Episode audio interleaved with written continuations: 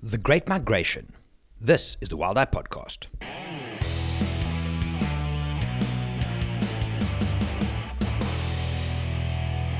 No one can fail to be moved by the Great Migration, the world's greatest year round movement of large mammals. It involves about 2 million animals, which, annually for thousands of years, have tracked around the ecosystem of Serengeti and the Masai Mara, motivated by differences in soils, rainfall, and in search of grazing. About 1.5 million wildebeest take part, along with about 200,000 zebra, 350,000 Thomson's gazelle, and a few thousand eland. Hi, everybody. My name is Gerry. I'm from Wild Eye. And in this episode, I wanted to just share a little bit of background information around the Great Migration. It's it is spectacular. I've been there for 10, 12 years now going to, to view the Great Migration with guests, and it never disappoints. So I thought in this episode, let me dig into some of the guidebooks that I have. Uh, I'll share the book at the end of this as well, and just share some of the details around this incredible natural phenomenon. Now, when did we find out about the Great Migration? Because we've been, I mean, anybody that you speak to, they know of the Great Wildebeest Migration, but when did it start? So, in the 1950s, the father and son team, Bernard and Michael Grzimek, began to count the wildebeest in Serengeti. They were both zoologists from the Frankfurt Zoological Society. Using a small aeroplane, they made the first attempts to evaluate the enormity of the migrations. And then in 1959, they published a book called The Serengeti Shall Not Die, thus bringing the attention of the world to this amazing phenomenon. Sadly, Michael died while, died while doing the work when his aircraft collided with a vulture in the southeast Serengeti. So, even though this, this thing that is the migration has been going on for a long, long time, it's only in 1959 when the book Serengeti Shall Not Die was released that the general population, us normal people, found out about it. So, why does it occur? Over many thousands of years, just as birds seasonally migrate all over the world, so do wildebeest and zebra move around the Serengeti ecosystem. Whether or not each animal rationalizes, rationalizes its movements is doubtful, though some believe they do. But the benefits from the variations in rainfall and soils between the southern Serengeti and the Masai Mara are clear, with each complementing the other. At different times of year, the wildebeest need to be in what they perceive to be the right place. Now, if you um, if you've traveled with us or if you followed some of our content, you know that in the Mara Triangle, we put up our Wild Mara camp from about July through November. And that for us has always been fantastic to focus on this incredible phenomenon. But the migration carries on year round, they keep on going all the way. So, if we look at it from an annual point of view, starting in January, where do these wildebeest move to? So, January to March, calving takes place on the nutrient rich short grass plains of the southeast Serengeti and in Ngorongoro Conservation Area. About 300,000 wildebeest calves are born over a period of three weeks. From April, May to June, the herds are on the move to the west and to the Maswa Game Reserve, north past the Moru-Kopjes into the western corridor and across, the Grumeti River. The rutting or mating takes place on the hoof, so they just keep going, walking while they do this. Eight and a half months to the next calving. Meanwhile, in the Masai Mara to the north, grasses are growing again in response to the long rains that's fallen up there. So, July through October, the herds usually arrive in the Masai Mara in the southern triangle and along the border in July. They stay until all the grass is eaten, crossing the Mara River repeatedly. Serengeti herds are then joined by another group from the Loita Plains, which heads into the, from the northeast. So, like I say here, from July to November, we put our camp up, and that's prime time. Now, the reason why the triangle is such a good catchment, if you will, for these wildebeest is they move up from the south, Serengeti, which is huge. They hit the escarpment, which is a little mountain range on the northwestern side of the triangle, and this forces them towards the river. I've always said, imagine taking 500 people, putting them on a football field, and now squish 500 onto a tennis court. It just becomes a little bit more intense. Right.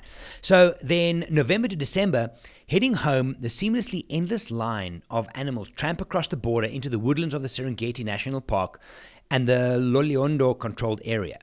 As soon as the rains come, the animals spread out once more into the short grass plains of the south. They keep moving south, and then the calving happens again down in the southern Serengeti area. So that's kind of the the I want to say the standard, but that's more or less the movements. Now remember, this is not just one big herd that comes and goes. These things are moving forward and back and forward and back and forward and back all the time. So you could have at any point in time, for example, have wildebeest in the Mara Triangle and then spread well, well, well down into the Serengeti towards Grumeti. This all depends on rainfall and, and soils and feed and such like this. So the crossing of the Mara River. Now, like I said, this happens because as these animals move north, chasing the rain and the food, they hit the escarpment, which is uh, like I said, the one of the borders of the triangle, it then pushes them over towards the river, and that's where they have to cross the river, which is a massive obstacle for them. By the time the wildebeest arrive, the Mara River is a languid stream between 20 and 50 meters wide. Its apparent peace belies its dangers, and annually thousands of animals will die attempting to cross it.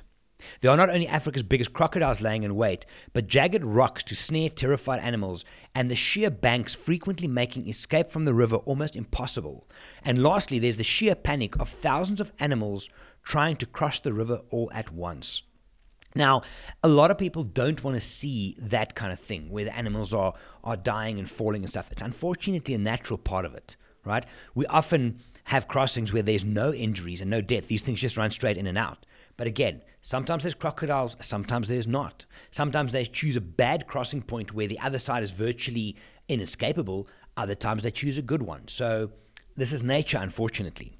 To get to the southern triangle, the migration route will have already crossed the combined Mara Sand River, so the animals already know the dangers of a river crossing.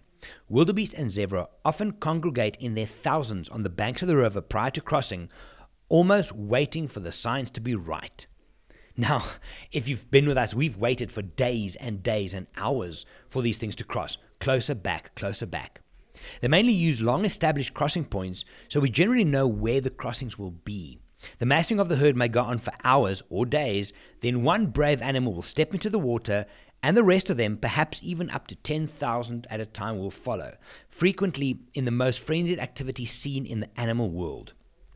In a good crossing, only a few animals will be taken by crocodiles. However, huge number of animals often fail to arrive at the gently shelving exit point on the opposite bank and end up too far downstream to be met with the sheer earthen banks found along most of the river. We've seen at some of the crossing points up close to Darisha and uh, what's the other one? Ndlovu. There's very strong hairpin bends, and when they start crossing there, the younger ones that are not swimming strong enough, they get washed down which then makes it tough for them to get out. Panic ensues, and wildebeest upon wildebeest try to escape from the water, and large numbers can die. However, the vast majority successful make the crossing, often only to repeat it a few days later. I've mentioned this in the past. We've sat watching wildebeest cross the river. They'll literally cross around, they'll see, ooh, there's another group, runs to that group, and crosses back. I've heard of a study where some researchers put like a collar or a tracking beacon of sorts on a male wildebeest, and in one season, from July to October in the Mara Triangle, he crossed the river nine times. So it's not like they just come and go. A lot of people think these wildebeest just come, they run through the river, and they carry on. It's not the case. So they'll be in and out, forward and back, forward and back, until the grass is pretty much done and the weather system changes back south, so they start going south again. The Great Migration is spectacular. It's an incredible thing to see. And as with anything popular in the world, I mean, if you go to any of the, the famous landmarks around the world, it is popular for a reason, and there might be a lot of people there. But it is still something I believe that's worth seeing. What we often tell our people, uh, our guests at the Wild Amara camp, is we manage it as best we can. And if it's if it's not a high chance of happening, but there's too many vehicles, we'll go elsewhere. In another episode, I'm going to talk about the different biomes in the Mara Triangle and how that can affect the game viewing as well as seasonality. But we've had instances where on the Mara um, Reserve side there was just way too many vehicles, but it's a good crossing. We say to the people, look through your camera, focus on the action. So live through your camera for a moment. It kind of gives you that tunnel vision onto the good stuff, and as soon as it's done, let's leave. It's phenomenal. It's um, it's something I can highly recommend for if you haven't ever seen it. Uh, even with that said, I've had people who've come to our camp six, seven years now, and they just can't get enough of not only the, the Great Migration and the river crossings, but the the energy that that injects into the area. Many years ago, I did a blog post on the Wild Eye website called uh, "The Two Sides of the Migration." And I was referring there to what happens in the north, like in the triangle when the crossings happen, and then down in the south when the calving season happens. Same wildebeest, same lions and things, but the river crossings and that intensity adds a huge dynamic to the experience.